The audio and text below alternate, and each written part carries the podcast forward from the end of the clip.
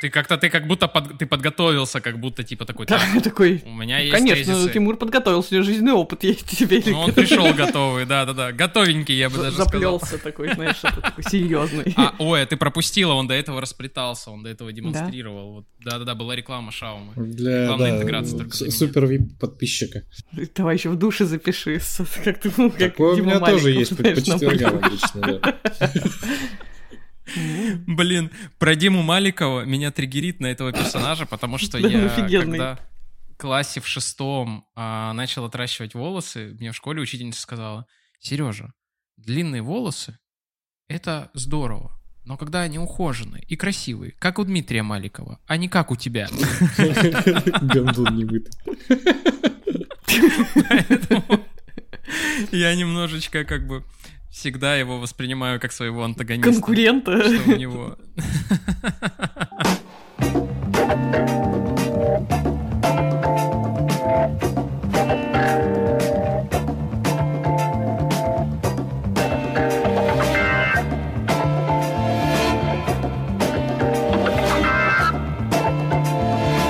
Всем привет, легко просто подкаст 117 эпизод.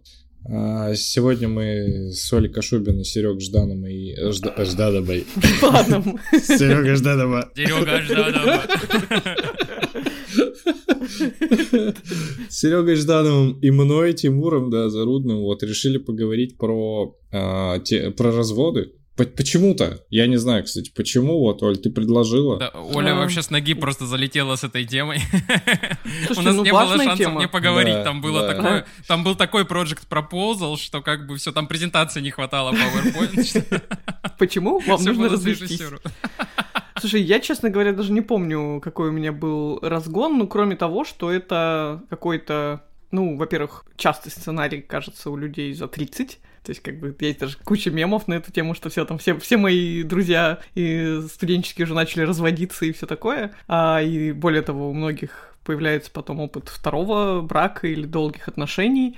И, ну, как бы я наблюдала в прошлом году за Тимуром так со стороны, как бы, что с ним, как его, насколько колбасит сильно от всего этого. Что, серьезно? Ну, не, ну, конечно, Это ты же было как-то заметно? Нет, я бы не сказала, что ты прям, знаешь, там плакал, плакал так громко, что пробивался сквозь э, замьюченный телеграм. Нет, ну, я к тому, что, конечно, чувствовала, что, блин, как бы мало что, не связанное со смертью, э, кого бы то ни было близкого, ну, так сильно вообще меняет жизнь человека. Это И так. да, даже есть даже какая-то, я не знаю, насколько достоверная старая статистика на тему того, что вот как бы вот в жизни мужчины, типа, развод э, по уровню стресса на втором месте после смерти партнера. Ну, как бы с одной стороны логично, а у женщин почему-то нет. У женщин там пониже.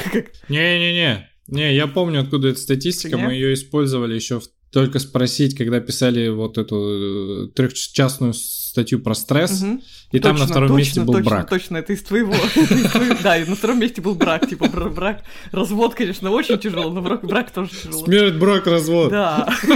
И, короче говоря, но вме- вместе с тем, мне кажется, что это очень, ну не то, что полезный опыт, так нельзя говорить, любой, наверное, опыт может быть полезным, но он что-то в жизни иногда, ну как бы это такой хороший способ иногда очень резко поменять жизнь да к лучшему, наверное. То есть не все это всегда осознают, признают и вообще как бы в какой-то момент жизни смиряются с тем, что, ой, может, наверное, и хорошо, что мы развелись, если это было по если это не было по твоей инициативе, то, но, но в целом кажется, что это точно много мудрости в жизни, и вот учитывая, что у нас с Тимуром у обоих есть такой опыт, причем он как раз разный, потому что в моем случае это была моя инициатива, и, ну, я-то вообще жестко кайфанула, мне стыдно, конечно, я последняя сволочь, но, ну, то есть я прям поняла, блин, господи, что же я так долго-то терпела вообще, это же вообще как бы это было решение всех моих проблем. Ну и плюс прошло уже какое-то время, я снова замуж вышла, и есть возможность ну, там, на это оглядываться, и вообще в- в- следующие отношения, кстати, очень, мне кажется, строятся гораздо разумнее после такого опыта. Вот, а у Сережи такого опыта нет, но наверняка А он тоже нет, что-то вот, думает. у меня есть М. каминг для вас. 16 Я лет, его- Сережа, Гагры, девочка, имя которой ты не помнишь. Нет, у меня тоже есть опыт развода, но это опыт развода моих родителей, который произошел в моем сознательном возрасте. И я тут буду с позиции ребенка, который... э, э, давайте я сразу выложу как бы этот козырь на стол, но одна из причин, почему люди как бы не разводятся, хотя вот все назрело, Они такие, а как же дети? И я вот тот ребенок, который говорю, а вы не хотите подумать насчет развода? Ну, как бы вот это... Это сколько тебе лет было? Ну, нормально мне лет уже было. Это был, ну, не знаю, лет лет 5-6 назад. А, ну, то есть, м. как минимум. Ну, то есть, да-да-да, мне уже было там за 20, я уже был такой достаточно зрелый человек. Но я как бы родитель, я с родителями про это говорил и нормализовывал это, и про то, что, ну, как бы, я вот, э, я могу со своей позиции сказать, Блядь, дети вообще все видят, все понимают, даже когда они не в таком возрасте, то есть я просто там ретроспективно на какие-то штуки могу смотреть, типа, это очень херовое оправдание, это очень херовая причина. Ну, то есть не, не, не разводиться. Это правда, ну, как бы иногда, ну, блин, некоторые вещи надо просто, ну, то есть прекратить, отрезать и так далее, чтобы они не, от, не отравляли э, твою жизнь. Я абсолютно согласна. И у меня тоже был такой опыт, только мои родители не развелись. И вот именно вот под этим соусом. И поэтому, когда я принимала такое решение, и тоже смотрела на свою дочь и думала, там, не знаю, как она, ну, конечно, она к этому плохо бы отнеслась, но ей, к счастью, было три года, и в целом можно было как-то это объяснить. Когда я подумала, что в смысле для нее это сохранять, ага, и вспомнила себя, как я как бы тоже мечтала о том, чтобы родители развелись, а и не развелись, они до сих пор живут вместе, и, скажем так, ну вот прям в очень сильном каком-то диссонансе, каком-то дисфункциональном браке, и я думаю, господи, да, конечно, вообще это как надо ради нее-то и надо развестись, потому что еще через вот, да, да, да, да. лет это будет ужас. Сохранять нужно хорошие вещи, Абсолютно а давать ребенку пример дисфункциональных отношений и как бы, ну, то есть, а не давать пример класси... ну, как бы классной какой-то модели, ну, то есть каких-то классных, здоровых отношений, там, заботы о себе, вы, наоборот, у ребенка что-то забираете. Вот это, типа, важная штука, которую я просто голосом хочу проговорить, потому что, блядь, чуваки, ну, типа, чем дольше вы тянете, тем больше вы, наоборот, вреда причиняете и себе, и окружающим, потому что, как бы, люди, которые вас любят от того, что вы страдаете, тоже, сука, страдают. Особенно, если это люди, которые любят вас, вашего партнера, и, как бы, это страдание просто умножено умноженный на три, потому что как бы он ребенок страдает за вас обоих и за себя еще, и как бы и всем и он-то всех любит, и видеть вот это вот как бы что мы думаем, что мы тихонечко на, сух, на кухне ругаемся, на самом деле мы да. все все вообще очевидно. Хочу хочу да сказать в защиту предыдущего поколения, потому что я тоже на самом деле ребенок из семьи, который с разведенными родителями, но там история вообще очень странная, то есть там просто мы с мамой уехали от отца, а отец потом просто со мной не связывался, и то есть как бы Э, и просто какая-то очень странная э, разрыв, э, какой-то потеря контакта, и никто ничего не понимает, что происходит. Вот, то есть тоже так себе история, когда а это... это никак не потом не разрешилось, когда ты вырос? Это разрешилось в процессе терапии, когда я такой, типа, ну да, да, что-то там отец, да, да, что-то фигура какая-то у меня где-то мерцает, но я ее как бы отрезаю. И вот я в какой-то момент, да, там связался, мы начали разговаривать, но и с ней не стало. То есть просто люди в какой-то момент uh-huh. уехали и потеряли связь. Ну, это как бы ладно. Я скорее про то, я хотел сказать, что, вероятно, у нас вообще первое поколение, которое пытается построить отношения на любви, ну и, и на каком-то понимании, и на там и понимании каких-то каких-то и потребностей, и уважения и остальном, а в предыдущих поколениях это было гораздо... Ну, этого не было, этого в дискурсе не было. Вот, поэтому там даже кажется, если там поговорить с родителями, э, там, которые развелись или не развелись, они, возможно, такие, а что так можно было? Ну, то есть, я вот про это. Да, мне тоже очень странно бывает разговаривать с мамой, ну, которая, с одной стороны, как будто как бы оп- более опытная женщина, чем я, а с другой стороны, без такого опыта, и когда у нее тоже проблемы в ее текущих отношениях с папой, то как-то хочу сказать, мам, да ты чё, это нормально, легко разведись-то, вообще жизнь классная станет. То есть, конечно, я так не говорю, но э, интересно, что у меня есть опыт э, семейный, которого нет у нее, и как бы я с высоты своей, своей семейной жизни могу ей сказать уже не просто как бы теоретизируя, как в детстве, может, вам с папой лучше развестись, а типа, блин, мам, я бы на твоем месте уже давно развелась, и вообще смотри, как, как, какая классная жизнь без развода, точнее, после развода, вот как без наркотиков, типа, посмотри, какой светлый и прекрасный мир, вот, но, да, я думаю, что там какой-то такой есть очень странный барьер, который не связан напрямую ни с общественным осуждением. Вот уже взрослые дети тоже абсолютно пофиг, как бы уже особенно если они тебе говорят, что у них все как бы... Ну, короче говоря, что кажется, что у старшего поколения действительно есть какая-то, какой-то блок против разводов, уже не связанный напрямую с тем, что они не знают, что так можно, и с тем, что там это общественное осуждение, и там, не знаю, церковь тебя проклянет. Это какая-то... Ну, вот как будто для них брак — это какой-то базово такой глубинный символ успешности, что если ты разведешься, как будто всем станет очевидно, что ты не удался, провалился как партнер и супруг, и никакое количество окружающих людей твоего возраста и более младшего возраста, которые развелись, тебя не могут переубедить в этом. Слушай, ну ты про, правильно говоришь. Во-первых, это точно связано с двумя э, социальными эмоциями, со стыдом и виной. И то есть даже если это на сознательном уровне, правда, не, ну, не отсекается, что это про...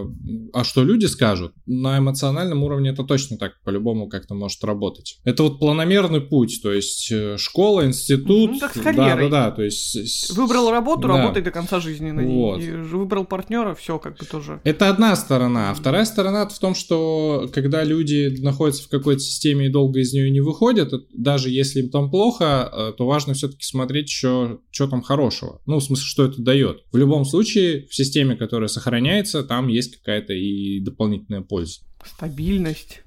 По, у всех по-разному. У кого-то это, не знаю, там, как-то про привязанность что-то. У кого-то это, может, вообще садомазохистическое что-то может быть. У кого-то это может Абсолютно, быть... да. Особенно если говорим про очень старые браки, которые да, да, 40 да. лет люди вместе. А вот где по 40, там может быть вполне и функциональная история. Когда вы просто привыкли, у вас все работает как по маслу, то есть там что, и вы такие, а наша задача просто не пересекаться. И вы не пересекаетесь, а все остальное работает.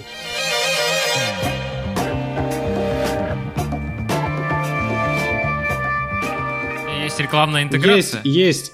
Есть интеграция. Серьезно? Интеграция есть? Интеграция чего? Психотерапии, конечно. Как, как интеграция чего в разводы будет выглядеть уместно? Baldur's Gate 3? Нет, нет. Warhammer? Нет. Э, мои друзья Свет Шедин и Леша Иванов, которым я монтирую подкаст «Ну вы держитесь», автор бестселлера «Аутентичная коммуникация», запускают новый сезон курса э, аутентичной коммуникации про э, то, как получать навыки честного и бережного общения, которые помогают как раз раз в личных отношениях, э, глубоком понимании себя, там, ну, они еще про лидерство говорят, но нам здесь же здесь. Ну, в целом для ближе. разводов тоже актуально, мне кажется. Конечно. Вот. Э, у ребят, в общем, ближайший курс начинается 19 сентября, э, наш подкаст выходит 15, так что у вас есть возможность туда залететь. Это все будет длиться до 16 октября, а с промокодом LPP10 у вас будет небольшая дружеская скидка на все это. Главное, историю. чтобы промокод был не развод, а то мало ли. ЛПП развод. Короче, да, присоединяйтесь, и кажется, это та самая история, которая важна. Ну, то есть вот по помимо там своей чувствительности, конечно, навыки э, общения стоит прокачивать, чтобы подбирать лучшую форму для того, чтобы говорить о том, о чем хочется говорить, и выражать злость э, так, чтобы она не э, косила других людей. Ты сейчас это с листа прочитал или это твои слова? Нет, мои слова. Прям как телесуфлеры очень хорошо. Ты Офигенно. пиздец, ты вообще... Э, спасибо, я приму, это мне очень приятно. Тимур, а сколько ты был женат? А, с 16 -го года, ну 6 лет получается. 6 лет. Вот насколько сильно ты успел вот как бы войти в этот некий симбиоз, ну, без которого ты вдруг понял, что ты разучился, например, ну, каким-то базовым вещам, которые раньше были не на тебе. Не знаю, не мыл посуду, а тут пришлось мыть, или там за квар- квартиру не платил, а тут пришлось вообще вспоминать, как это. То есть насколько за 6 лет можно врасти в отношения с человеком именно такого вот формата функционального. Блин, ну интересно на самом деле то, что ты вот говоришь по, про врасти и про функциональные вещи. С функциональной точки зрения, мне кажется, ничего не поменялось. А, ну, вот в том смысле, что я, в общем, как обеспечивал там свою жизнь и, и быт там в той форме, когда я там... Не знал, где у тебя футболки лежат. Ну, типа, да, то есть для, там, для меня никогда не было проблемой там что-то идти готовить, что-то делать, там, угу. покупать там и прочее. То есть э, в, в этом плане никак не коснулось, но совершенно точно очень сильно коснулось э, в каких-то других сферах. То есть там вот по поводу симбиоза ты прям в точку попала, потому что, учитывая э, историю про то, что не я, ну, то есть я думал, как выйти, но не, не выходил. И были даже попытки до этого. Uh-huh. Вот, но это все возвращалось, потому что это все очень хорошо легло на мою, как это зависимую структуру личности, скорее всего. То есть я достаточно, ну, то есть я эмоционально зависимый товарищ. Мгм. Вот. И особенно это очень хорошо все работало до того, как я начал ходить на терапию, как я начал ходить на группу, как я начал там всему этому делу как бы учиться. Вот. И, ну, и пока осознанность не была прокачана. И в этом смысле за 6 лет очень много чего поменялось. То есть это такой, э, ну, это даже не 6, это скорее 8, если брать с момента даже не сколько брака, сколько а, в, в принципе этих отношений. И это, это большой жизненный этап, который сильно отличается от того, как и кем я был э, до него. Даже без, ог- бе- без а, оглядки на то, что это был брак, просто вот это кусок, большой кусок твоей жизни, взрослой. Я согласен с тем, что это бы, конечно, было. Просто так получилось, что именно вот э, в этих отношениях пошли какие-то достаточно сильные изменения. Мгм. Вот. Э, Я тут, тут, я тут не очень понимаю, с чем это связано. Там и лучшая осознаваемость, там и какой-то и полу- получаемый опыт, и куча путешествий там и, и прочее. Вот. Сработало оно без этого или нет, не очень понятно. И я даже не хочу на эту тему думать, потому что это такой, типа, разговор в пользу бедных, потому что, ну, типа, что за сослагательное а, вот это наклонение, вот. Но при этом, да, при этом это все-таки такой период, который выпал, э, который я, скажем так, не по своей воле из него выпал. Вот, хотя по факту понимаю, что это, конечно, Мгм. надо было делать раньше. И с этим, да, с этим надо было разбираться раньше, потому что, э, ну, это что точно, что точно сейчас, вот если постфактум смотреть, там вот как раз Мгм. примерно год прошел, а, это история про понимание и ценность себя. И как-то так получилось. Ну, то есть, то есть э, в чем открытие? в какой-то момент снова там на терапевтической группе, там на своей там, господи, личной терапии, рассказываешь какие-то истории, к которым ты относишься привычно. Те такие, чувак, ну тебя булят. Ну то есть вот то, что происходит, это как бы буллинг э, совершенно откровенный и как бы тебе как вообще с этим? А ты такой типа, а я, я не понимаю. Я типа такой, ну да, что-то там это. Вот. И в этом смысле, конечно, э, с одной стороны, здесь много удовольствия, то, что ты понимаешь э, как-то, что ты лучше себя понимаешь, и как тебе ок, и как тебе не ок. Но в то же время много ужаса, потому что такой, а как вообще так получилось, что я, ну, настолько стал нечувствительный к себе? И, ну, на самом деле, если там вот говорить по факту, как это, как это сейчас все происходит, это происходит достаточно тяжело, потому что выпало много вещей э, из жизни, в которые я э, вкладывался, и которые просто тоже обрубились. Вот. И это, правда, это сложное переживание. Ну, я правильно поняла, что ты вот сейчас говоришь о том, что... вот да, пришло осознание того, что да, не то чтобы это не зря было, но что да, надо было раньше с этим разбираться. А вот разбираться в смысле, не знаю, ходить на семейную психотерапию и решать, и как-то улучшать отношения, или что, ну, как бы, появилось ли у тебя ощущение, что действительно эт- этот брак был обречен в любом случае, просто, возможно, надо было его раньше заканчивать, да? То есть у тебя нет такого, что Да, если бы еще пять лет назад я бы заметил и начал что-то менять, и было бы так классно, и сейчас все было бы вообще зашибись, нет? Нет, это же зависит э, не только от того, что я с собой менял и какой я, а с как- э, какой, какая другой человек. И ты понимаешь, что вот у, у другого человека там есть какая-то своя жизненная история, которая привела к такому поведению. Если человек, человек не видит в этом никакой проблемы и ничего с этим не делает, он такой, ну мне норм, типа, то ничего и не поменяется. Скорее, нет, моя, мой point в том, что надо было это делать раньше, просто в целях защиты себя. Мгм. Да, но проблема тут действительно, опять же, блин, вечная ассоциация с образованием в том, что мы, даже если мы вступаем в брак в достаточно ну, зре- более зрелом возрасте, чем в том возрасте, в котором мы обычно начинаем поступать в вузы, то есть там, типа, не в 18 лет, а в 24 хотя бы, или 23, как в моем случае, ты все равно еще очень юный.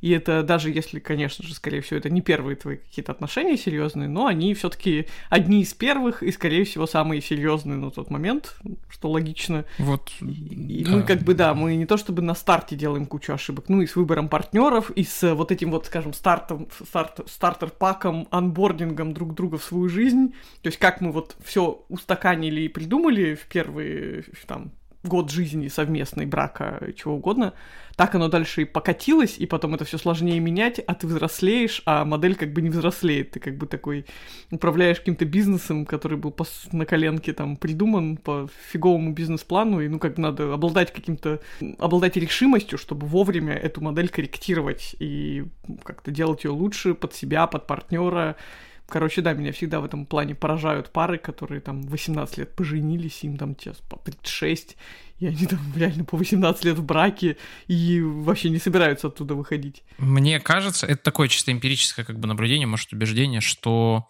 есть браки, которые, ну, то есть они изначально, ну, на очень зыбкой почве стоят, и они вот, ну, есть браки, на которые ты в ЗАГСе сидишь такой, ребята, блядь, ну, типа, Мы точно с вами будем Эти обсуждать, типа, да-да-да, прям сто процентов. И здесь штука в стартовых условиях, да, как раз, что как бы э, это все равно сделка. Ну, то есть давайте сильно упростим, что брак — это когда ты условно как бы говоришь, да, мне вот этот образ как бы партнера нравится, да, и это обоюдная штука. И может быть такое, что заходя в брак одним образом, с одним образом жизни, да, и ты один человек, ты заходишь такой, блин, а я хочу быть лучшим человеком, хочу вот это менять, а ты, и ты собираешься менять то, что тебя не устраивает в себе, а партнеров тебе как раз-таки сильно устраивает, и вы поэтому вместе. И бывают штуки, когда как бы эти замочки сходятся, да, на том, что вы одинаково смотрите на то,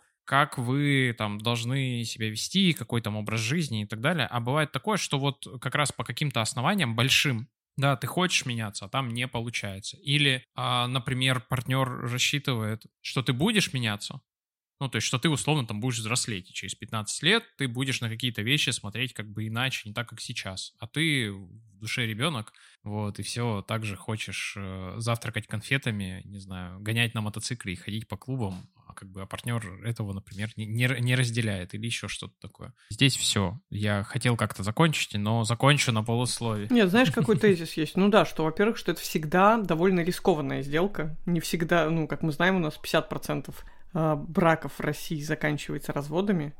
Я не помню там какая статистика, ну, на какой год чаще всего это происходит, и да, чем дальше... В течение трех лет. Да, да, и часто это как бы... И меня, меня очень радует, что люди довольно быстро отдупляют, что как бы надо разводиться, там не ждут до 15 лет, там, как некоторые наши родители, а вот как бы такие, так, все, фигня, пошли отсюда.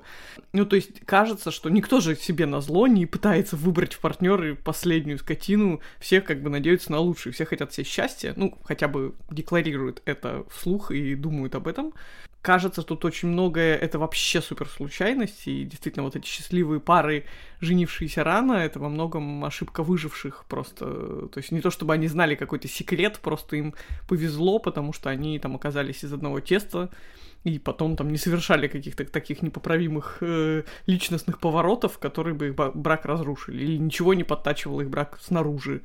То есть в любом случае, на, ну, как на первый брак, хочется так сказать. Надо смотреть, и, ну, если мы говорим именно про ранние браки, которые не предшествовали долгие внебрачные отношения, ну, можно всегда смотреть как на рулетку такую, типа, ну, кому-то повезет, кому-то не повезет. Про долгие внебрачные отношения это вообще не панацея.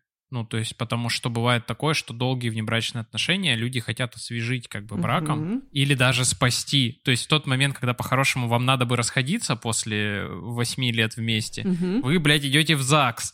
вот это тоже как бы это очень важная штука, что, ну, как бы... Ну, я бы так сказала. Да, я тоже слышала такие истории, но мне кажется, тут чуть больше осознанности. То есть э, ситуация, когда ты на волне конфетно-букетного периода говоришь, мы должны быть вместе, а потом через два года думаешь, блин, как бы, чё, что я тут делаю. И ситуация, когда ты там 8 лет жил с человеком, потом поженились, у вас вообще как бы особо ничего не меняется. Да, отношения, если они разрушались, то и будут разрушаться, но в целом ты уже без сюрпризов, тут как без иллюзий каких-то, что после ЗАГСа что-то Да, да, да, вот, вот, вот здесь важная штука, да, после как бы брачевания, вот, э, как бы по большому счету ни, ни, ничего не, не поменяется вы не слепляетесь какого-то Если есть брачевание, то должен быть вр... брач. есть, есть здесь брач. Человеку плохо. Да, да. Или, или попытка завести ребенка для того, чтобы сохранить отношения. Типа, О, да. да, мы знаем, что это тоже один из э, стрессорных факторов, который... Это у меня было так. Абсолютно так. Вот, да, у меня тезис был про юность на самом деле. И как бы, как будто я, Оль, в твоей, э, вот, в своем вот этом разгоне услышал, что типа чем раньше, тем ты менее, ну, более юный, менее опытный, тем больше у тебя вероятность совершить какую-то ошибку. Но что-то как-то кажется, что это, это не работает с возрастом, если ты не пытаешься понять, как... Если ты, блядь, ничему не учишься. Да, да, да, да, да. Тупой. Да нет, здесь дело не в тупизне, здесь дело изначально в как бы в в том типе привязанности, в том способе привязанности и способе проживания отношений, которыми ты научился, будучи маленьким ребенком. Когда с тобой вот какие отношения выстраивали, и то, как ты наблюдал, как родители условно выстраивают отношения. Если ты это повторяешь просто и такой типа, ой, любовь с первого взгляда, то есть высокая вероятность того, что это произойдет с человеком, который, э, как это вот в той теории же привязанности говорится, как родитель, только лучше. Типа, вот, вот, он, вот он может дать того, чего не дали тогда. И это как бы исто- история, которая очень сильно закручивается, и э, без, э, блин, без попыток научиться проживать э, отношения по-новому в какой-то специальной среде. Ну, то есть это я, не обязательно терапия, конечно. Терапия вообще не панацея, не всегда работает и все такое, но как один из вариантов, где это можно получить когда ты приходишь, и с тобой начинают тебе там не, не твою патологию поддерживают, а как-то по-другому с тобой начинают там себя вести, и ты что-то... Вот тогда вот это обучение происходит. Есть же большая вероятность того, что человек, когда там выходит из отношений с одним человеком, такой, и все, теперь вот, теперь я не буду совершать этих, этих ошибок, там встречается с следующим, и там происходит такая же история. Такие, бля, что же не так, что это? Почему так происходит? Ну вот, блин, потому. расскажу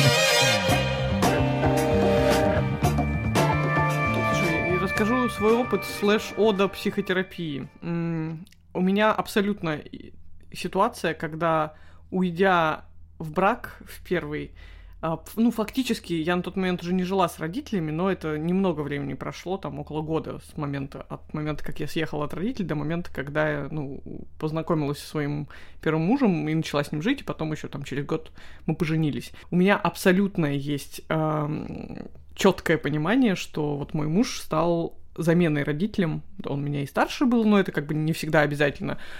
Паттерны поведения были абсолютно такие, что я действительно ушла к лучшей версии родителей, но вообще в абсолютно очень похожие, не совсем здоровые отношения это на самом деле не, как бы это не обвинение никакое, потому что он тоже строил отношения тем образом, которым, который, который он умел, и который как бы ему нравился. И, Конечно. И главное, что и мне нравилось самое такое, ведь мне было комфортно вот в этих нездоровых отношениях. Вот, и, собственно, наш брак продлился, ох, блин, вспомню, с 2012 года по 2020, получается. 8 лет. 8 лет, да, и мы родили там ребенка. И э, развестись я решила после одного и первого в моей жизни сеанса психотерапии. Ну, то есть я уже пришла с этим запросом, типа, что-то все фигово. И незнакомая женщина, ну, которой вот только я познакомилась, за час доказала мне, что, да блин, конечно. Ну, то есть она не говорила так ни в коем случае, типа, разведись, да просто разведись. Ну, как послушав меня, она сказала, типа, а что вы думаете? Типа, вы думаете, что вам это не надо? Я говорю, ну, вот у меня такие-такие аргументы, и она как-то с ними поработала, опять же, не говоря мне ответа, вот просто, наведя, ну, как бы нормализовав мои подозрения и переживания, после чего я поняла, что да, все закончилось, и все закончилось действительно, и получилось, что благодаря ей и нашей психотерапевтической вот этой сессии длиной, там, не знаю, в год, я вначале справилась с последствиями, ну, развода, вся эта там тяжесть, чувство вины и все такое. Потом, прямо у нее на глазах, я чуть было не вступила в следующие отношения, другой тип, другого типа дисфункциональности, но тоже нездоровые. То есть меня как будто все опять потянуло в какие-то отношения, где мне фигово, и где, ну, опять же, это не про манипуляции, не про то, что кто-то пытается меня заставить страдать, а про то, что я как бы ищу, судорожно ищу отношения, какую-то такую вот болезненную любовь или влюбленность или привязанность, и, к счастью, те отношения не состоялись, и меня как-то тоже из них бороданули. И опять же, тут была она под боком, и я это пережила у нее на глазах, как бы, и, ну, мы даже, кстати, не обсуждали, что у меня такая тяга, как-то мы уже переключились на другие темы, какой-то, не знаю, до формирования, до обтачивания моей личности. И по итогу, еще через год, э, по-моему, да, ну, как минимум через год после развода, я вот познакомилась со своим нынешним мужем, у которого тоже два развода за плечами. И, э, честно говоря, да, брак пока, на, как бы по, по прошествии двух лет этого брака выглядит супер счастливым, супер вообще не похожим на предыдущие отношения совершенно.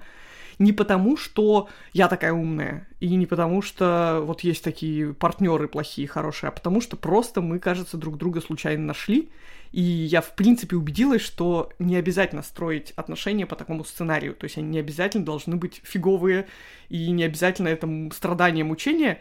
И, видимо, поскольку у мужа тоже есть опыт предыдущих разводов, то это очень смешно, когда мы как бы сразу на... нащупываем вот эти вот те самые места, когда там в тех бы отношениях мы промолчали, а сейчас мы знаем, что капец, как важно, сразу сказать, что тебя там что-то бесит, или обсудить, или поорать. Ну, короче говоря, это смешно, потому что такие оба проработаны, уже такие, так, нет, нас на эту ловушку не поймаешь, мы уже знаем, что вот эта невымытая чашка на первом году совместной жизни через пять лет вас приведет к разводу, ну или чему-то такому, но как будто история счастливая, и психотерапия классно помогла, и я там тоже вышла из какого-то своего порочного круга не тех мужчин, условно говоря, ну, каких-то вот похожих на родителей, или, ну, в любом случае, как-то заставляющих меня страдать непроизвольно. Это, наверное, история про то, что повезло, и про то, что, ну да, к сожалению, иногда только развод — это единственное, единственный шанс, э, не потратив очень много времени своей жизни, не на старости лет, узнать, что бывает по-другому. Но не факт, что будет по-другому, но есть такая, как бы ты просто берешь и перекидываешь кости заново. И, ну, как бы это обязательно будет больно, обязательно повлечет за собой какие-то проблемы в жизни, довольно сильные перемены, но такая опция есть, и мне кажется, очень важно знать, что она есть в твоей жизни всегда. То есть, что ты, правда, к счастью, развод — это такая штука, которую ты можешь инициировать. Или не хочется быть адвокатом разводов и говорить, что просто разведитесь, и все ваши проблемы решатся, но ну, это всегда как бы в нашей власти. Мы, да, как говорят, родители не выбирают, но, блин, мы правда можем Э, поменять вообще модель своих отношений. Лично. Про модель, э, да, вот на, на лекции про модель контакта, про модель отношений, как бы она начина, начинается с неизменной фразы, что все отношения когда-нибудь заканчиваются. Вот. Э, Не всегда смертью. Не-не, конечно нет. В смысле, имеется в виду, там скорее это было в рамках вот того же интенсива, когда важно было донести до всех участников, что вот в том формате с теми людьми, с кем вы подружились и с кем находитесь сейчас, вы уже никогда не встретитесь. Вы встретитесь с этими людьми, но они уже будут другими, потому что будут другие люди, будет другой опыт, другое время, другой формат. И важно прожить э, завершение вот этих отношений. То есть там... А что значит прожить завершение отношений? Как, как это прожить? Прожить это значит, что заметить, что с тобой в этот момент происходит, когда ты понимаешь, что вот в этом, в этом виде это все. Это заметить свою грусть, э, заметить какую-то свою нежность, свою какую-то уязвимость, поговорить об этом с человеком, кому-то это чувствуешь. Ну, то есть как-то вот.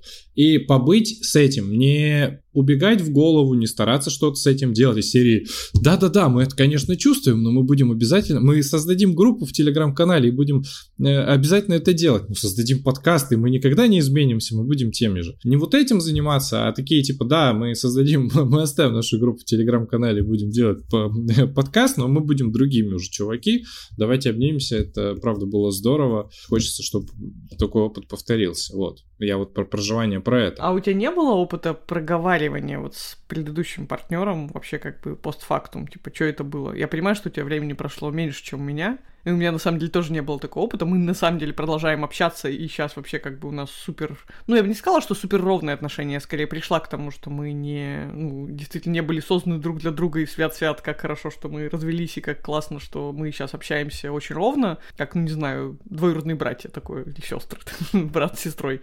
Ну, короче, родственники, но не очень близкие, такие, как бы, которые друг другу помогут в случае чего, но э, там делиться сокровенным не будет, но мы так и не поговорили об этом, я не могу инициировать этот разговор. Ну, не могу, не хочу, потому что вроде как я такая инициировавшая развод сторона, и вроде как не мне лезть к нему в душу и спрашивать, ну чё, как ты там? Но у него отношения, как бы, выглядящие нормально, может быть, так же дисфункционально, как и наши с ним, но, ну, как минимум, они вместе, и вроде там все хорошо, и я супер рада за это, но поговорить об этом не могу, хотя, возможно, это был бы полезный опыт, типа, спустя какое-то время, ну, типа, сказать, ну чё, как, чё, чё думаешь по, по поводу этого этапа нашей жизни, может, это в будущем? Нет, я тоже поговорить пока не могу, по двум причинам причинам, как мне кажется. Первая причина это э, убеждение такое четкое, что контакта не случится, потому что его никогда, в общем-то, и не было на таком глобальном уровне, в смысле на какие-то уязвимые истории. Ну, темы, когда ты разговариваешь, а, вот созда- создалось прям, а, прям, ну, то есть это в памяти отложилось, что ответа не будет. Ну, то есть это, это все как бы где-то прервется обязательно. И не всегда, ну, и достаточно, ну, не хочется идти уязвимым и знать, что там это прорвется, и это еще и прилетит. Это, во-первых, как бы такая история. Во-вторых, ну, там злости очень много. М. То есть э, у меня до сих пор, да, поэтому... Рановато пока еще рефлексировать. Ну, совместно, я ду- думаю, этого вообще ну, не факт, что случится. Ну, видишь, как бы с папой получается, ты все-таки смог проработать момент хотя бы отчасти. Но спустя сильно больше ну, лет. слушай, как... Да, но там такого, знаешь, такого как будто бы и не было. Хотя это, не знаю, слушай, я не сравнивал эти две истории. Ну вот. А, слушай, у меня, да, к тебе тоже вопрос был. А ты вот говоришь, вы два года, да, работали с терапевтом фактически? Ну, наверное, полтора-два, да, потом как-то прервалось. Ну, то есть там тоже же у вас отношения вот эти создавались, благодаря которым, ну, ты, ты еще так, конечно, меня резануло, то, что вы сейчас, типа, у вас с Федей там, э, это случайность, ну да, конечно, да. Слушай, ну как случайность? Я просто не хочу брать на себя тут слишком не то, что большую ответственность, это гордыня говорить, что мы такие проработанные классные.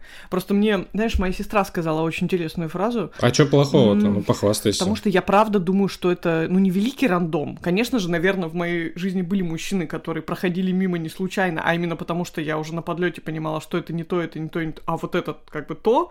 Конечно, тут был какой-то элемент выбора взаимного.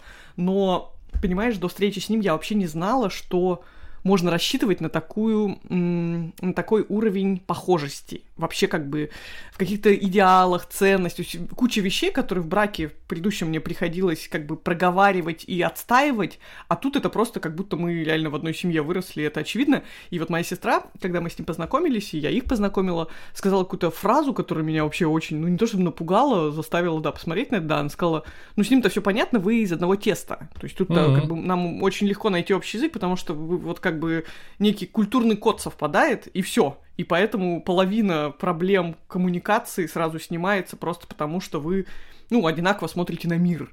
Я почему-то никогда, создавая любые отношения, там я довольно легко всегда влюблялась, очень глубоко влюблялась в людей, часто совершенно не похожих на меня, и как будто это был какой-то протест против природы, когда ты такой, нет, я сам, я могу выбрать себе партнера, не надо мне тут подсказывать, что мы не подходим друг к другу. А тут как бы я поняла, что есть просто такая опция, ты типа выбираешь этих, как это, персонажей себе в партнера из своего этого, своей расы, и у вас как бы все легко получается. Ну, то есть я не смотрела под таким углом на то, что все люди, ну, вне зависимости от пола, действительно относятся к каким-то определенным группам. Я, честно говоря, не знаю, это про уровень образования, про уровень ну, каких-то, не знаю, детских травм одинаковых, что вы как бы одинаково травмированы вот этим, поэтому вы бережете друг друга вот здесь. Или вы один, у вас одинаковый уровень оптимизма, поэтому вам классно и радостно вместе, а с другим человеком тебе все время приходилось бы изображать себя тамаду, его веселить и там быть спасителем. А тут у вас нет такой задачи, и такие два плюса столкнулись и понимают, что, блин, как легко-то. То есть не ты меня не спасаешь, не я тебя не спасаю. И мы просто живем, и просто смотрим кино, и мы не играем во все эти дурацкие игры. Что, так, так можно, да? Просто, просто наслаждаться жизнью. Короче, ну, я допускаю сценарий, где со всей своей этой психологической проработанностью я бы, ну, допустим так, я бы не влезла уже в какую-то фигню, в какие-то паршивые отношения. Просто отсекала бы, действительно чувствовала бы, что это нарушение границы, все такое, но просто не попался бы мне хороший человек. Я, у меня есть знакомые разных полов, которые одиноки, хотя они очень классные, и просто, ну, просто у них как будто нет в окружении, вот не встречают они классного человека, и прям обидно за них, потому что это же часто ведет к тому, что они начинают себе копаться, думают, что с ними что-то не так. Ты говоришь, да блин, чувак, с тобой все классно, просто, ну вот, почему-то вот просто вы проходите мимо друг друга в этом баре все время, и, ну, может, завтра ты ее встретишь, вот так хочешь сказать. Да, у меня вопрос еще был вот как раз в эту телегу, Серег, прости, пожалуйста, я вот прям правда держу. Э, а Ты ругалась со своим терапевтом? Что делала? Ругалась? Ну, у вас, у вас бы- были конфликты прям на сессиях? А я вообще ведь очень проблемно-конфликтный человек. То есть мне очень сложно злиться. У меня тоже с детства такая травма, как это бывает там у взрослых детей-алкоголиков, когда мне очень сложно, и это проблема всего первого брака, безусловно, когда мне всегда было проще проглотить и пойти там погрустить в уголочке, чем просто психануть и сказать. А потом как бы выясняется, что это офигенный способ наорать на человека, и он, ну, это я шучу, конечно, утрирую, ну, типа, ты просто словами через рот показываешь, что тебе фигово, и не ждешь, и не копишь, там, не записываешь свои обидки, а потом спустя там 8 лет брака говоришь, вообще-то нам надо развестись, и он такой, в смысле, у нас же все классно, ты чё? А, и говорит, давай я все исправлю, а ты говоришь, нет, я уже ненавижу тебя, потому что как бы у меня столько всего накопилось, а он говорит, а чё ты об этом не говорил это все это время? В общем, нет, не ругалась. Интересно. А надо? Ну, мне было интересно. Ну, да, это же как... Ну, не то, что надо, но в смысле это один из таких этапов нормальных, когда подрастает агрессия, подрастает энергия, и... Типа он тебе говорит какие-то вещи, которые тебе не нравятся, и ты в какой-то момент уже не можешь их слушать? Или как? Ну, почему? У тебя как просто... получается конфликт? Ну, просто потому что, во-первых, терапевт, терапевт очень удобная фигура для того, чтобы выражать какую-то агрессию, потому что у вас же налаживаются какие-то отношения, ты понимаешь, что он тебя выдерживает уже, а потом повышается твоя чувствительность, например, ты понимаешь, что есть вещи, которые не нравятся, и ты такой, а вот что, блядь, ты за говно мне говорил? Ну, то есть, слушай, это зависит на самом деле от, от подхода. Если это вы... тоже про зрелость, я думаю, что я просто не дошла до этого уровня психотерапии, чтобы научиться, не, нет? Не факт. Если вы в КПТ работали, то, возможно, там этого как бы и, и не подразумевалось. Не, мне просто интересно. У меня была эмоционально-поведенческая терапия. Я тоже спросила, но, честно говоря, я чуть-чуть про этот метод почитала, тоже с подачи терапевта, но ну, до сих пор не очень четко формулирую, что она в себя включает и чем от КПТ отличается. Там все, знаешь, они психодинамическая, короче, ага, да, то есть это все одно. Окей, вот, спасибо, ага. Серега, настало твое время. Да, Сережа выходит на сцену.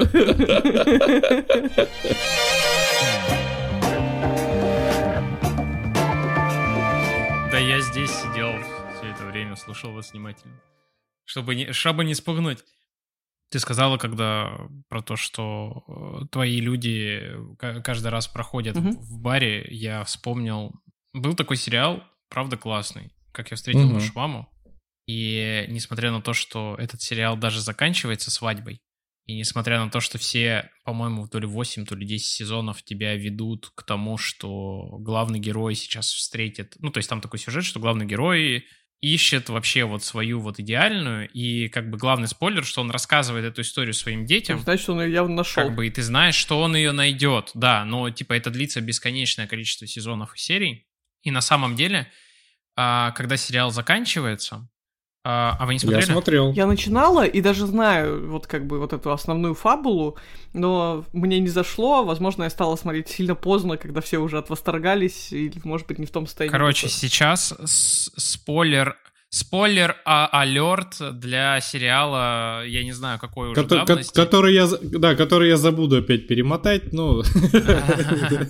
ну мы попытались. Простите, это High Voltage, эффект подкаста. А, так вот, а, штука в том, что этот сериал заканчивается тем, что Барни и Робин, как бы, они сходятся, они женятся, Тед, вот этот главный герой, он тоже находит э, свою главную героиню, но история, вот на этом заканчивается условно как бы основной таймлайн, но когда при разговоре с детьми оказывается, ну, то есть, типа, fast-forward такой, и оказывается, что Барни и Робин развелись, несмотря на то, что у них классные, счастливые, типа, отношения, они развелись, и, типа, ты так очень э, здоровая эта история, а дети говорят, слушай, пап, а если ты так, типа, любил маму, и оказывается, что мама умерла mm-hmm. несколько лет назад э, от рака, то почему ты нам вот эти бесконечные 10 сезонов рассказывал про ваши отношения с тетей Робин? И он такой, ну, мы просто друзья. Они такие, блядь, нет! и, на, ну, ну, типа, и сериал заканчивается ровно там же, где а, заканчивается первая серия, то есть он приходит к Робин и такой, типа, ага. И на самом деле в конце оказывается, что весь этот сериал про разводы. Не про то, как найти свою любовь, а про развод. Просто это как бы социально одобряемая такая история, что почему он от своей идеальной э, жены, которую 10 сезонов искал, уходит. Ну, типа, ну, у нее был рак, и поэтому вот, вот, вот так. Но на самом деле там, видимо, даже э, сами создатели как бы в какой-то момент такие, блядь, мы, походу, мы пропустили нужный поворот, когда нужно было заканчивать, типа, блин, сейчас дадим На первой серии, причем я встретил да, да, сразу. Не, ну там где-то в пятом, на пятом сезоне это, типа, вот прям уже очевидно, типа, можно было закончить, но они прям идут на второй круг. Вот. И, и это опять же, возвращаясь к истории про то, что твои люди, они вот где-то где в баре мимо проходят, это правда важная штука. Это один тоже из основных таких сюжетов сериала. И, к сожалению, в жизни тоже, ну, то есть просто ты, ну, мы мало общаемся, мы про это в прошлый раз говорили, мы мало общаемся, мало знакомим, знакомимся с новыми людьми, особенно с возрастом, как бы, а еще этих новых людей, твои, твои, как бы, требования растут, да, а еще часть из подходящих тебе людей наверняка состоят в дисфункциональных браках или живут в Перу или еще что-то. Может, и функциональных, как назло. Да, да, да, или еще что-то. И здесь, ну, как бы, конечно, правда может так случиться, что, блин, ну, ну ищите свою любовь, что я могу сказать. Или свой счастливый брак. Это тоже, это, этот поиск, это тоже, сука, сложно, долго, над этим надо работать, вот. и не всем в этом я тоже... Ты, ты, ты, и так, ты, ты и так книгу решил прорекламировать? Ну, типа, это долго, это проект, это надо, надо типа, выдерживать, качать фундамент. Вообще, на самом деле, знаете, мне какая мысль сейчас пришла на тему, вот да, еще почему люди, наверное, не разводятся, и почему, ну, развод это может быть так болезненно. Ну, потому что это брак, это такой очень важный кирпич, ну, и опять же, да, это так сложилось исторически, что вот как бы я, да, типа, построил свой домик. Я придумал, как у меня это все будет, и вроде как по умолчанию полагается, что партнер, который я, которого я выбрал, он будет со мной до конца моей жизни. То есть тут я как бы все забетонировал и придумал, как у меня будет устроена жизнь, такой тыл мой семейный, у меня может меняться карьера, еще что-то там, деньги, уходить, приходить, там, болезни, дети. А вот брак это как бы все. Тут, тут я уже решил, а вот этот момент, развод, и, ну, это супер, конечно, мерзко сейчас прозвучит, про выход на брачный рынок снова, но речь не об этом. Речь о том, ты снова попадаешь после брака и вроде как устаканенной модели, попадаешь в ситуацию большой неопределенности, и вообще, да, непонятно, встретишь ты партнера или нет нового, а даже если встретишь, есть больше одного варианта э, развития событий. То есть это, может, это могут быть очень разные люди, и, допустим, мы берем только хороших людей, все из которых достойны того, чтобы вы были вместе, но сценарии будут очень разные. И вот это чувство большой растерянности от того, что ты, блин, не знаешь, а как дальше твоя жизнь-то повернется. То есть встретишь ты вот этого, не знаю, бородача на мотоцикле, или вот этого нежного принца, или какого-нибудь большого чиновника, и вот этот момент э, неопределенности между долгими отношениями, которые претендуют на то, чтобы стать какими-то важными в твоей жизни, он, наверное, очень пугающий. То есть и менять свой трещащий по швам брак на не пойми что, еще и не знать вообще, а буду ли я счастливее, если разведусь или нет, это, конечно, мне кажется, очень многих сдерживает против того, чтобы разводиться, и даже вообще как бы даже допускать эту мысль, потому что это как бы это реально как будто тебе предлагают самому вызвать землетрясение и свой этот дом разрушить, как будто вообще не верится, что из этого может получиться что-то хорошее. Ну да, люди как бы годами не решаются уйти с э, осточертевшей работы, а здесь вот, как бы да. x 100 миллионов просто, конечно неопределенности, да, самых маленьких, больших, таких сяких. Ну да. Ох, да, да. Но не знаю, вот, Сереж, у тебя, ну вот как у человека, который как бы счастливо женат, вообще как бы есть такая ну, не то чтобы допущение, что ты там с Леной проживешь не всю жизнь, что вот как бы что-то пойдет не так. Конечно. Ну, то есть Блин, не... мы, это смешно было, мы сидим сейчас за, за столом с Леной, пьем кофе, он такая, про что подкаст? Я такой, про разводы. Это, типа, чего? Типа, ребята, привет. Э, э, давайте поговорим про разводы над этой. Я говорю, не-не, не я инициировал. Рассказал им разгон. А, но вообще строго Прикольно, если да, если бы у тебя была идея, и Лена такая узнала об этом из подкаста. Нет. И такая, нет, ну, да, не, пойдешь его записывать сейчас, понял? Скажи, что ты заболел. А, ну, слушай, как бы, ну да. Ну, то есть я понимаю, что ну, всякое может произойти. Ну, то есть... Ну, то, как бы, я даже не про то, что боишься ты этого или нет, но, ну, как бы нет ли у тебя такого, ну не знаю, иллюзий, не иллюзий, просто мы с Тимуром как такие уже, да, прожженные, типа, что, в первый раз, да. ну, я к тому, что кажется... Не, ну человек же не остров, я, я, ну, как бы вижу, что вокруг происходит, я знаю, что так бывает, ну, как бы всякое, ну, то есть... Тем Слушай, более, сейчас вот сейчас, сейчас вкину, да, про Серега, э, Серега, если что, это вырежем. Лене не покажем. Одно из впечатлений про Это не про Лену, это про Серегу. Одно из впечатлений про Серегу у меня просто было в какой-то момент. Это типа, ебать ты ловелас, конечно.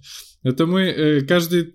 Это в течение нескольких лет мы приезжали во Владивосток, встречались с Серегой, а Серега, блядь, с невозмутимым лицом каждый раз с новой девушкой. Ничего И себе. то есть, как бы, да, конечно, Лена в курсе про конечно, это, можно прикольно, мне, я бы никогда не подумала, Ну, что Да нет, возможно. это не про Лену, это скорее, скорее про то, на- насколько тебе ок, то, что я про это вообще, в принципе, говорю. Да Потому ну что мы-то ну про это не, не обсуждали. Вот. Ну, и- а и Лена, то есть- Лена до сих пор меня иногда подъебывает тем, что я на наше первое свидание, которое мы не знали оба, что это будет первое свидание, мы по работе решили встретиться, приехал от, от девушки.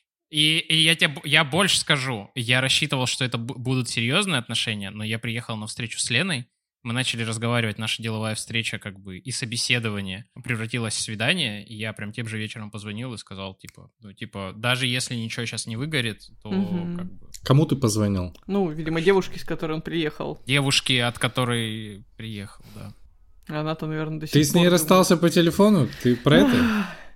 Ну, в том числе... Ну, Нет, я ёб про то, что... Блин, какая-то очень сложная получается сюжетная линия. Где-то девушка до сих пор такая думает, что я сделала не так, что я сделала не так, а просто, просто она оказалась не в том месте, не в то время.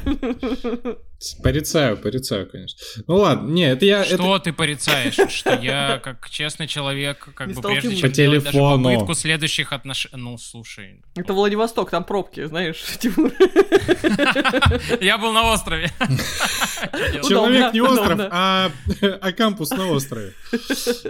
Но иногда остров. Это я, это я к тому, к чему это я привел, да, этот пример. То, что Серег, да, конечно, вот у, него счастливый брак, это заебись, а к тому, что отношения-то до этого тоже были. И достаточно частые. Я вот про то, Были? что- Не, ну у меня были и долгие Ладно. отношения. Ты так говоришь, как будто я вообще какой-то этот... Нет, у меня были долгие отношения. Долгие, это сколько? А, Сколько тебе и- лет-то? Года... У меня были Полгода? отношения, длящиеся годами, да, я считаю, что я... Нет, окей, да, я думаю тоже, что это в целом, ну, плюс-мимо какой-то, плюс-минус такой квази-эквивалент брака. Ну, даже, не, наверное, сравнивать корректно, когда ты жил с кем-то, потому что вот как бы совместное э, житье, это вот, наверное, по сути, брак и есть плюс-минус, потому что, ну, чем-то там чуть легче вы расстаетесь, как будто у вас нет штампа в паспорте и не надо всем что-то объяснять, хотя по факту абсолютно та же самая модель. У меня просто не было таких отношений до первого брака, я ни с кем никогда не жила, и там не было такого, что вот мы бюджет совместный, все У меня были, я больше скажу, я заканчивал отношения, когда понимал, что... Ну, то есть у меня был такой опыт. Когда понимал, были- что Лена мне нравится больше. У меня есть традиция. Такой, блин, а тут прикольно. Не, вот, кстати, это важная штука, важный контекст. У меня был опыт, когда я заканчивал отношения, когда я понимал, что вот следующие как бы шаги это там ЗАГС, брак, ребенок и дальше, и я такой, ну, как бы нет. Ну, то есть, типа, это не то. И надо, ну, то есть, надо это прекращать, потому что нет перспективы. И там же еще штука в том, что даже если другого человека что-то устраивает в моменте, ну, ты понимаешь, что это на долгой дистанции как бы не сработает, и даже если вот сейчас вроде в моменте все как бы хорошо, но вам дальше, ну, точно не по пути. Это просто, ну, там... А вот это интересно, становится. вот это, это интересно, это ты сам в голове решал или вы это обсуждали? Ну, я просто приходил к этой мысли, мы это обсуждали, и потом, как бы, ну, М. и в том числе были сценарии, когда, да, мы как-то продолжали над этим работать.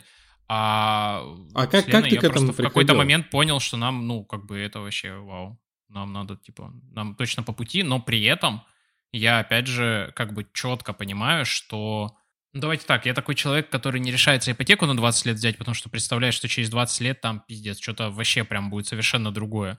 Да, а, и тут, ну, конечно, то есть я бы очень хотел, чтобы эти отношения длились пипец как долго, и я буду очень рад, и я прилагаю к этому множество усилий, но в целом я понимаю, что в мире, ну, как бы такое бывает, что классные отношения там через несколько лет, ну, просто... Да, по разным причинам. Я этого, опять же, очень не хотел я над этим работать, но я как бы, ну, то есть такое бывает, да. Мгм. Так, э, у, Тимур, у тебя было очень Да. много вопросов. Ты сначала набросил про то, что я ловелас, и мне пришлось объясняться. Объяснился, блин. Да, да, да, по- подзакопал, я чувствую себя. Можно в Boosty секцию все переместить, ты же понимаешь. А, э, не, не, у меня на самом деле вопросы... э, Это будет Бутси секция. Почему? Или Бупси А. Господи. А, Не, мне интересно просто стало, как ты это в голове понимал. Ну, типа, ты по ощущениям, ты Excel-таблицу делал. Что, как бы происходило. Мне сейчас еще придется объяснять, почему я не делал Excel-таблицу в ответ на это. что. Да нет, ну просто... Я не понимаю, подожди, где, где неправильный ответ? Да Что по- я почему сделал неправильно? Excel-таблицу или что я ее не сделал? Ну, просто, блин, ну слушай, come on, а как люди приходят к тому, что, ну, то есть, как они приходят к мысли о разводе прикладной? Они понимают, что, ну, то есть, что-то не так, или это идет куда-то не туда. Ну, то есть, это же, ну, то есть, тоже в долгих отношениях ты в какой-то момент понимаешь, что, блин, вот сейчас в моменте вроде нет, э, ну, каких-то прям супер конфликтов или еще что-то, но в долгу это идет не туда. Я живу не свою жизнь. М, Или я иду по дорожке Мгм. не к своей Вот жизни. это, вот это То есть понятно, это хорошо, точно. спасибо, ага, окей. Ну, ты, вот, вот, кстати, это э, крутая штука, что ты понимаешь, что порядок вот действий вот такой, да, но ты понимаешь, что если ты пойдешь по накатанной, то ты точно окажешься не там, где ты э, хочешь оказаться. И самое важное, что ты видишь даже в себе какие-то зачатки для того, чтобы эти отношения стали какими-то, ну, то есть токсичными, неправильными, дисфункциональными. Само собой, собо- ответственность в любом случае на всех, и даже если ты этого не осознаешь, ты можешь в это вкладываться. При этом я, я очень хорошо отношусь и очень благодарен всем дамам, с которыми у меня были долгие отношения. Подготовили компост. Это- Не, ну, во-первых, меня вытерпеть это отдельная история, во-вторых, ну, как бы, правда, ну, то есть я, у нас прям совсем конфликтных расставаний, наверное, ни, ни с кем не было, и я, правда, ну, как бы, хорошо к ним Не, отношусь. ну в целом есть ощущение, что отношения делают нас лучше. Ну, то есть, если мы не, вот не идем каждый раз по какой-то нездоровой спирали, там, не абьюзим своих партнеров, то в целом каждый, даже небольшие, непродолжительные отношения, это какой-то опыт, который нас как раз м, повышает наши шансы на, мне кажется, более удачный выбор долгосрочного партнера. Блин, у меня есть сальная шутка, что отношения либо должны э, делать тебя лучше, либо должны сделать вам хорошо. А нам сейчас, мы сейчас лучше делаем или нам, или хорошо? А У нас тоже отношения есть что. В смысле, между собой?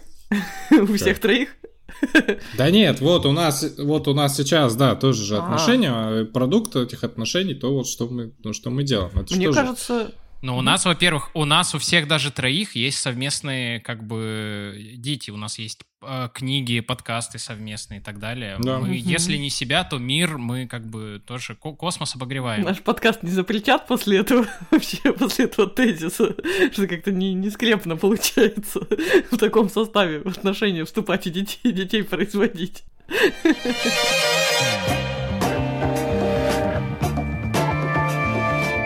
вспомнила, что хотела сказать по поводу тоже интересный нюанс в моей жизни, вот тоже, который может быть э, может быть, это утешит тех, кто сейчас разводится или недавно развелся не по своей вине. А, так вышло в моей жизни, что у меня до Интересно. не Э, по своей вине, ну то есть те, кто как бы такие пассивная сторона в разводе, кому сказали, что все там, ну или или кого вынудили. Не по своему решению. Ну, Э, окей. У да. меня до развода была всегда, как то, что называется, классическая серийная моногамия. То есть у меня реально все отношения перетекали одни в другие. То есть я от одного партнера, начиная, не знаю, лет, господи, с 15, сама, с первого парня, уходила всегда ко второму, от второго к третьему, от третьего к четвертому, ну и, короче, и в итоге к мужу. Ну, то есть у меня не было такого, что я заканчивала, умела вообще заканчивать отношения, не... Ну, то есть я понимаю, что ты влюбляешься, будучи в отношениях чаще всего, как потому что в отношениях что-то не то.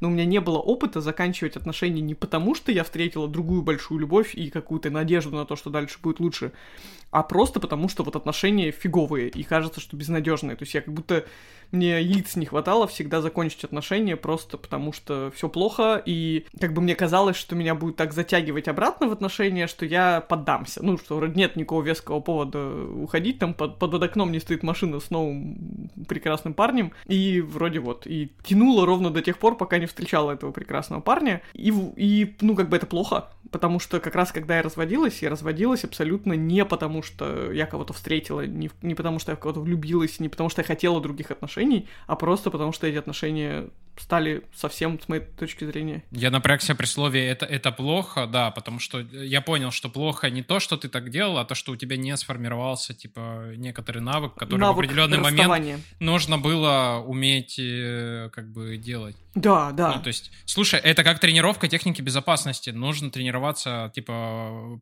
Тренировать перед зеркалом, говорить, я хочу с тобой расстаться. Просто уметь это сказать. И как бы. И в чем интересная деталь, жаль, что да, что вот как бы разведясь, у меня был год практически без отношений, и это был первый год без отношений в моей взрослой жизни. И это оказалось так офигенно. То есть я так много о себе узнала. Я узнала, что, в частности, мне не скучно одной. То есть мне нормально. И оказывается, отношения не были какой-то необходимостью для меня, для того, чтобы, а, собственно, жить и чувствовать себя полноценной. А тут выяснилось, что, ну, даже если я никого не встречу, и ладно. Но это я сейчас говорю с позиции человека, инициировавшего расставание. Но, тем не менее, если вдруг вас бросили, и вам грустно, и вам кажется, что вы вообще как бы жизнь ничего не стоит, или она стала хуже. Вот пожить очень важно, как мне сейчас кажется, этот год хотя бы какой-то буфер, как несколько месяцев одному. А как ты относишься вот к этой фразе «вас бросили»? Ну, то есть я понимаю, что у нее может быть физический смысл, что вас взяли и бросили в новую жизнь, но мне скорее кажется, что это типа от вас. Еще, еще, еще один момент. Меня никогда в жизни не бросали. Вообще, то есть всегда я была инициатором расставаний.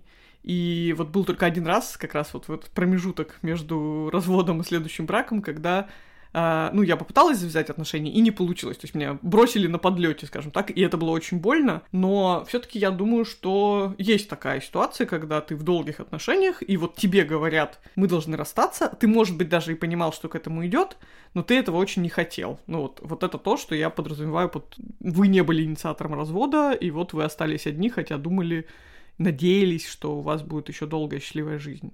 Это не снимает с вас ответственность за то, что вы тоже причастны к тому, что вы развелись и не заметили вовремя всех этих звоночков, но, скажем, вы были тем человеком, который говорил, давай все-таки еще раз попробуем, не уходи, давай как бы подумаем дважды, и ты не хотел разрыва этих отношений. Ну, то есть, мне кажется, такому человеку всегда тяжелее переживать развод, потому что он, ну, не крутил его, возможно, у себя в голове как какой-то счастливый план, как план улучшения качества. Ну, не жизни. был к нему готов, скажем так. Ну, или даже если был, знаешь, тоже не весело, если ты не хотел этого развода. Там же разные причины могут быть. Ты можешь э, проявлять агрессию в пассивном ключе тоже. То есть ты можешь, ты не можешь быть не инициатором, но ты можешь к этому подталкивать и, ну, не то что подталкивать, но, в общем, как-то провоцировать. Ну, наверное, не, я не верю, что какая-то кто-то, кто инициировал развод, знаешь, как бы на фоне абсолютно идеальных отношений, наверное, есть такие, но это какая-то совсем удачество, типа, что у тебя все было классно, такой, нет, я разведусь, как бы. Подожди, не-не-не, я хочу это нормализовать. Это не мудачество, это может быть не мудачеством. Могут быть как бы классные отношения, в которых тебе плохо, некомфортно, из которых тебе нужно уходить. Погодите, а вот можно тогда уточнение, что тогда такое классное отношение? То есть вы говорите, это сейчас вот, очень вот, интересно вот, подожди, звучит. а это следующий тезис, да, а как вы понимаете, что они типа классные, по каким критериям? Но обычно в этих критериях очень сильно забывают про одно, мне в них как бы здорово, я в них как бы себя вижу. И люди такие, ну слушайте, по объективным признакам все окей, я составил Excel-табличку, это классные отношения, из них не нужно уходить, поэтому я буду дальше Слушай, страдать. ну ты же, подожди, подожди, как ты страдаешь, да? Я к чему? К тому, что... Ну, это очень парадоксально. Это странно, что ты считаешь отношения классными, но при этом подозреваешь, что твоему партнеру не классно, так что ли? То есть тебе офигенно, но ты допускаешь, что ему не офигенно, и ты это не чекаешь. И как бы такой... Ну, то есть вообще, как это возможно, что у вас все хорошо, ну ты такой, пора заканчивать. Сейчас, сейчас, я просто как я это услышал. Это история про потерю как раз чувствительности. Ты такой, типа, мне что-то не очень. Начинаешь чекать по таблице, идешь в голову и такой, типа, нет, таблица все нормально. Все, что я там чувствую, хуета. Ну, типа, естественно, это так не работает. Ну, что, бывает такое. Да, да, да, да. Вот я про это и говорю, что ты смотришь на отношения. Эти отношения со стороны классные. В Excel табличке характеристик отношений, они классные. Партнеру в них здорово, но ты чувствуешь, что тебе, ну вот, ну у тебя что-то есть как бы внутри, что тебе в них, ну как бы не здорово. Ну, правда, вот прям. Или ты в них себя не Блин, видишь. я такое только в американских фильмах вижу, когда вот это вот расставание, ты такая классная, но я, мол, чувствую, что что-то не то. И она такая, ну как же, мы же были так счастливы вместе. Такой, да, но нет, я должен пойти. Не, но это, это, это крайняя форма, да, когда, ну вот, слушай, у меня, да, у меня тоже есть как, как бы... партнерша этого не видела? У меня есть Как она не друг, понимала, который за... обнимала закончил... тебя по ночам и не чувствовала, что что-то не то? У меня есть друг, который закончил отношения, потому что они были слишком хороши, а он решил как бы идти дальше, и это нужно было делать. Ну, то есть у него, да, были вот такие какие-то очень странные построения. Звучит очень-очень хуйня. Э, да, да, да, я его в... Не, ну может какая-то мещанство? Наверное. Ну, короче, там выбирали мебель из Икеи, а он хотел, не знаю, в кругосвет. Подожди, я э, вот говорю про то, что да, есть крайние проявления, вот ну, как бы такие. И я не говорю, что не нужно работать там над отношением или там над собой, но самое важное то, что как бы тезис про что? это могут быть, типа, классные отношения, в смысле, они со стороны выглядят классно. Партнер тебе говорит, что они классные. Ты составляешь, кстати, табличку, ну, то есть, или условные объективные признаки, и говоришь, и, и понимаешь, что они классные, но ты забываешь про самое главное. Про себя. Тебе в них классно. Вот про что, что очень часто, как бы, в браке происходит вот эта деперсонализация. Ты перестаешь себя воспринимать как себя, а вы как бы слепляетесь, да, да, да, да, да, во что-то, и такой, ну, нам как бы, нам, часть команды, часть корабля, классно. Мы, мы покушали. Да, да, да, да, вот. А, а мне, ну, как бы, как человеку, там, наве- наверное, может... Ну, вообще, в- вообще, да. И Да, мне да, да, кажется, да, да, давай. сейчас, про- прости, Тимур, я докину одну штуку, и мне кажется очень важным, ну вот давай так, для меня лично в долгих отношениях, и в браке особенно, все равно оставлять какие-то кусочки как бы для себя и свои, не полностью туда как бы втягиваться, потому что именно вы, эти кусочки, они приносят новую ценность, у вас появляются какие-то поводы для разговоров еще совместные и так далее. То есть важно как бы, ну, блин, это стрёмно звучит, не полностью, да, отдаваться, типа, этим отношениям, но в смысле оставлять кусочки для, вот Абсолютно только так. для, для себя, какие-то пространства, какие-то занятия, отношения и так Я далее. не согласен.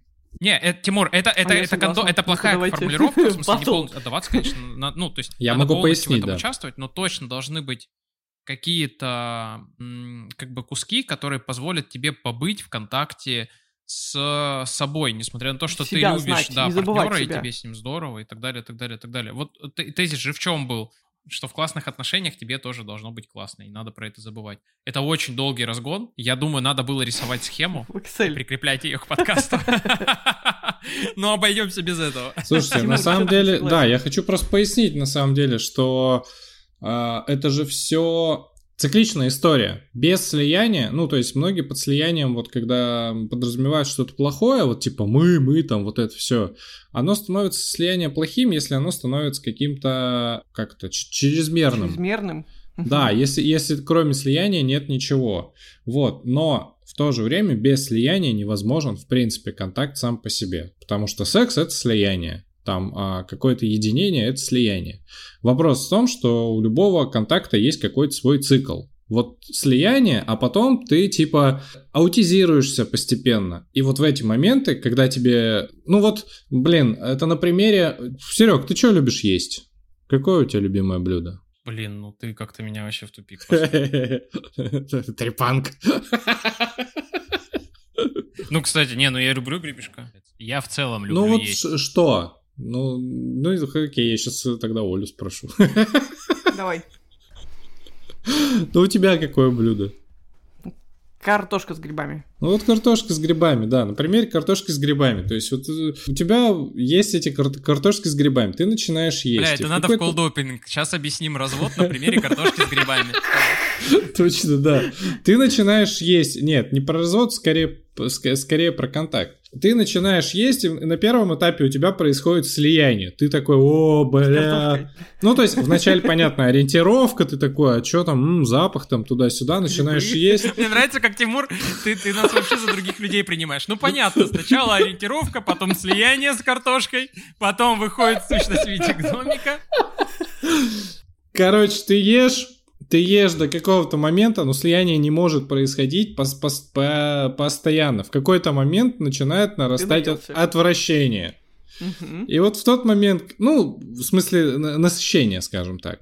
Насыщение, да. И в какой-то момент, когда вот э, удовольствие с насыщением приравниваются, это все потом начинает расти в сторону отвращения, когда тебе хочется выдержать какую-то дистанцию, даже с любимой картошкой с грибами. да. Мгм. Если ты ее не делаешь, то ты потом этой картошкой с грибами блюешь, или, например, или ты там не можешь там такой, типа, нет, нет, мне нравится картошка с грибами, и держишь эту блевотину, типа, носишь с собой, и в это время внутри растет напряжение, блядь, и агрессия. Потом ты это нахуй все заблевываешь и все такое. Как эта метафора работает с отношениями? Да, блядь, так же, то есть в какой-то момент у тебя...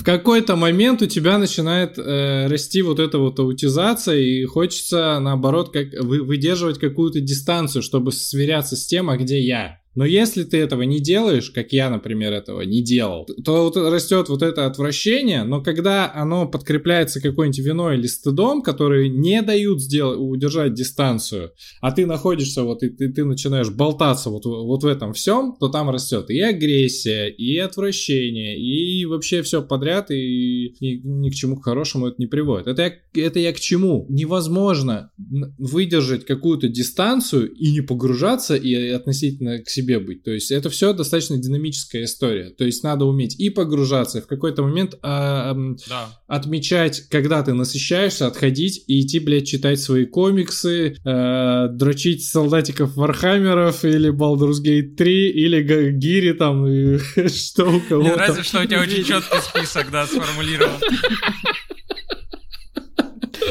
Ну, не, на самом деле очень, очень, очень правильно то, что говорит Тимур. Но и вот да, когда ты сказал в самом начале про склонность к зависимости, тем у меня тоже она абсолютно есть, и это тоже, конечно, очень сильно меняет развод и вот какие-то серьезные потрясения, когда ты внезапно понимаешь, что это не классно. То есть не классно, что ты такой зависимый, что... И вообще, да, до какого-то возраста тебе модель брака как раз кажется, что это чисто про слияние, что чем вы более друг с другом близки и милы, и чем больше у вас общих интересов и сериалов, которые вы смотрите только вместе, тем вообще-то не лучше, а должно быть, чтобы у тебя был свои, были свои игрушечки, как бы ты играл в них один и вообще не рассказывал про них партнеру. Ну да, просто ты, возможно, никогда не перестанешь быть человеком, склонным к зависимостям, и все равно будешь легко подсаживаться на иглу какой-то вот этой вот этого не совсем здорового симбиоза. Но, мужского а, одобрения. Но, возможно, ты просто, ну, после там развода как возможного маркера неудачи такой модели, ну, научишься это чекать на подлете. То есть ты уже такой... Блин, а если к разводам относиться иначе?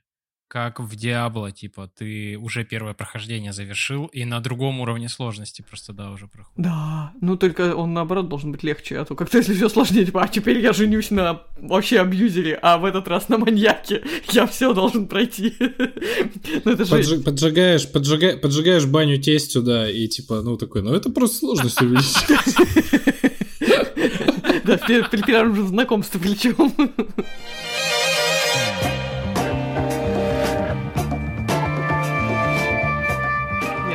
Много, можно говорить, но это правда бесконечная тема, потому что она вообще не совсем про разводы, как это часто бывает у нас. То есть разводы это хороший как бы инфоповод, хотя он, да, у нас его не то чтобы... Он был у кого-то недавно, но тем не менее, ну, такой как бы вот тоже поговорить про личностный рост какой-то и про ну, про то, как мы меняемся, и про то, как, как, чем это может сопровождаться, и что может это стимулировать внезапно. Поэтому, да, тут можно вокруг этого разгонять часа на 4 и не устать. Ну, по ощущениям, как будто правда к завершению идет. Угу. Да, да, так и есть. Вообще, конечно, мне кажется, что мы вносим свою лепту в большое и важное дело. Я не хочу говорить нормализации развода. Так и есть. Но хотя, по сути, это нормализация. Нужно говорить про это. Да, я просто недавно понял, что прости господи, микроинфлюенсеры так и работают, когда какие-то супер очевидные тезисы люди, которым как бы вот конкретно ты доверяешь, с какой-то там микроаудиторией про это говорят, ты понимаешь, что про это в целом много людей говорит, это, ну, как бы, наверное, в таком случае имеет право на существование, и я очень радуюсь, когда, ну, на каких-то на разных площадках разные люди говорят про свой опыт развода, опыт их переживания, как бы как они на это решились, как они про это живут, ну то есть и говорят, что это в целом, ну как бы жизненный сценарий. Если, блин, 50% а, брака, браков, я не помню с каких годов, ну предположим с десятых годов в России в течение трех лет заканчиваются разводом, ну наверное про это надо говорить. И я, например, опять же там очень сильно не согласен с э, политикой, э, ну, условно государственной, да, в школах, когда,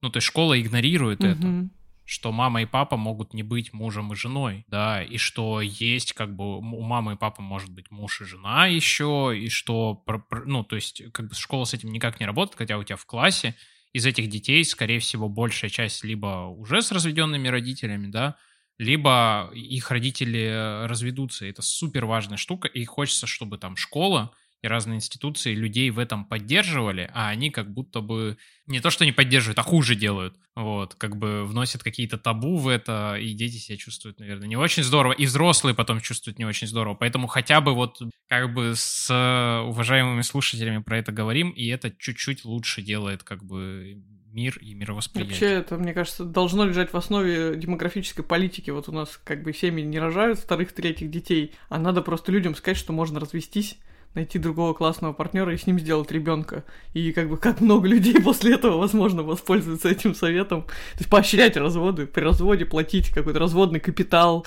подъемный, чтобы человек мог заново там снять новую квартиру или там, не знаю, особая ипотека для разведенок, знаешь, разведен, разведенцев каких-то.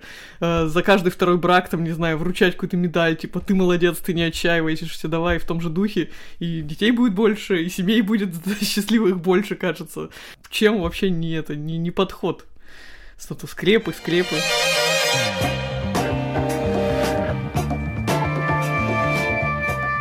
Ну чё, рекомендации? Давайте. Я сейчас вспомню что-нибудь про... А, о, можно давайте я расскажу. Как человек, который, да, собственно, после развода искал какие-то даже не столько ответы на, ну, на вопрос, нормально ли это вообще было, а скорее пытался, ну, не воспроизвести, проанализировать чужие разводные сценарии, могу посоветовать два очень классных и важных и культовых фильма про развод. Один из них называется «Крамер против Крамера», Mm-hmm. Ну, это тут еще в моей как бы плоскости, потому что еще развод с ребенком, как бы такой, как бы тут вот дополнительные чувства вины и вообще вот все еще удестеряется на этом фоне. А второй фильм тоже про развод, уже более современный, который называется «Брачная история», если я правильно помню, где играет э, Скарлетт Йоханссон и Адам Драйвер и они там между собой есть какое-то, в общем, какое-то пересечение. И вот у меня третьим фильмом в этой трилогии были сцены супружеской жизни Бергмана, но я, честно говоря, не досмотрел. Начала смотреть в самолете, потом он сел, и все, и так закончилось. Вот уже два года прошло. Ты ремейк или оригинал? Все три фильма оригинальные, они между собой не, не, не связаны не. напрямую. А, сцены супружеской а, жизни, супружеской ремейк жизни. Сделали. Я смотрела оригинал, о, я не знала, что есть ремейк, и там есть прикольный, ну, по крайней мере, в брачной истории есть амажи к Крамеру против Крамера и сценам супружеской жизни, то есть там режиссер как бы такой оставил приветики людям, которые любят другие фильмы про разводы, но могу сказать, что они очень ложатся в этот непростой период, разводный, жизненный, ну, ты, опять же, да, как от инфлюенсеров. Ну и фильмы и хорошие. фильмы хорошие безотносительно, на самом деле, тем, тем очень трогательные, очень пронзительные. Ну, потому что, да, это такой период жизни, когда все очень остро воспринимается. Угу. У меня... Ну, я, я... Да, Говори. Серег, давай. Ну или что, или что? Или да, давай или ты. Чё? Или ну чё? давай я. Ну давай. Давай я. Давай. А, я хочу порекомендовать э, два фильма, но это на самом деле одна история. Второй фильм без первого не работает, первый без второго не такой прикольный. Русское кино, между прочим, хорошо снятое, с классными историями неадекватные люди и неадекватные люди 2. А вторая часть тоже, да, да. зашла? Мне, мне зашла, слушай, она, ну, то есть там есть, она не так хорошо, ну, я не знаю, поставлена, наверное, как первая. Первая прям, я даже несколько раз смотрел, мне прям очень нравится, как она работает. Вторая, ну, не такая гладкая, но вот именно как история, ну, то есть особенно в продолжение первой, она очень хороша, конечно. То есть это такой как бы Почему сиквелы в том числе и собирают больше, и рейтинги у них больше, потому что они ложатся уже на какой-то фундамент, и это есть возможность сделать какие-то, ну, прям вообще совершенно другие повороты, совершенно другую, как бы, да, эмоциональную а, историю. Вот здесь это как бы в этом смысле сиквел может быть не такой классный по постановке и съемке, но точно на три головы выше по, по истории, но без первой части не работает угу. вообще, вообще никак, поэтому рекомендую при этом смотреть. Окей, я советую, э, у меня тоже рекомендация на самом деле такая курсовая, а мой друг, с которым мы познакомились вот как раз на интенсиве, Леша э, Джура, вместе с, со своим соведущим запускают терапевтическую группу «Мужское время» в Москве, очная, э, с 4 октября по 26 июня следующего года, то есть полугодовая мужская группа, поэтому я ссылку дам. Вот, поэтому если кто-то хочет залететь и попробовать группу, есть такая вот классная возможность в Москве. Я знаю, что слушают нас ребята, которые такие, а, я вот вообще походил, да, послушал твою историю про мужскую группу и походил, вот, я очень этому радуюсь. А в группе как раз тоже получается наблюдать за тем, как ты выстраиваешь отношения, а, размещать свою злость, находить в себе агрессию, вот, и как-то договариваться с другими мужиками, ну, я говорю про мужскую, а, про то, что нужно и как нужно быть с тобой и, и обращаться. При этом, насколько я знаю, Тимур Зарудный тоже на своей консультации как бы открыл запись снова, и можно к нему попасть. Да. Да, да? есть такое. Что да, у меня только мужчинам? Нет, почему не только мужчинам, а, женщинам, да, у меня тоже есть несколько окон. Я сейчас, э, у меня есть небольшая практика, там буквально пару человек я тоже еще могу взять. Я, конечно, к себе зазываю с точки зрения вот, как, как это называется-то, господи, вот той историю, про которую мы, про которую мы написали книгу, типа, если вам сложно делать долгие проекты, приходите, мы посмотрим, что у вас там это. Но как мы знаем, вся жизнь это долгий проект. Да-да-да, но по сути это все равно часто вот про какую-то чувствительность, про какие-то вот такие истории развивается. Короче, нужны консультации, тоже приходите. Оставь ссылку, а то я сейчас погуглила и не нашла мужское время. Вылезает всякая другая. А, да, ссылку дам на, на Гештальтру ее опубликовали. То есть это все это история, которая будет даже в зачетку идти, если кому-то нужно. Кто-то учится и кому-то нужны. Такие дела. Кайф. Да. Че, хорошо поразгодили? Да, вообще супер. Спасибо большое. Все, да. Всем спасибо. Всем пока. До новых Все, встреч. Все. Пока. Пока-пока.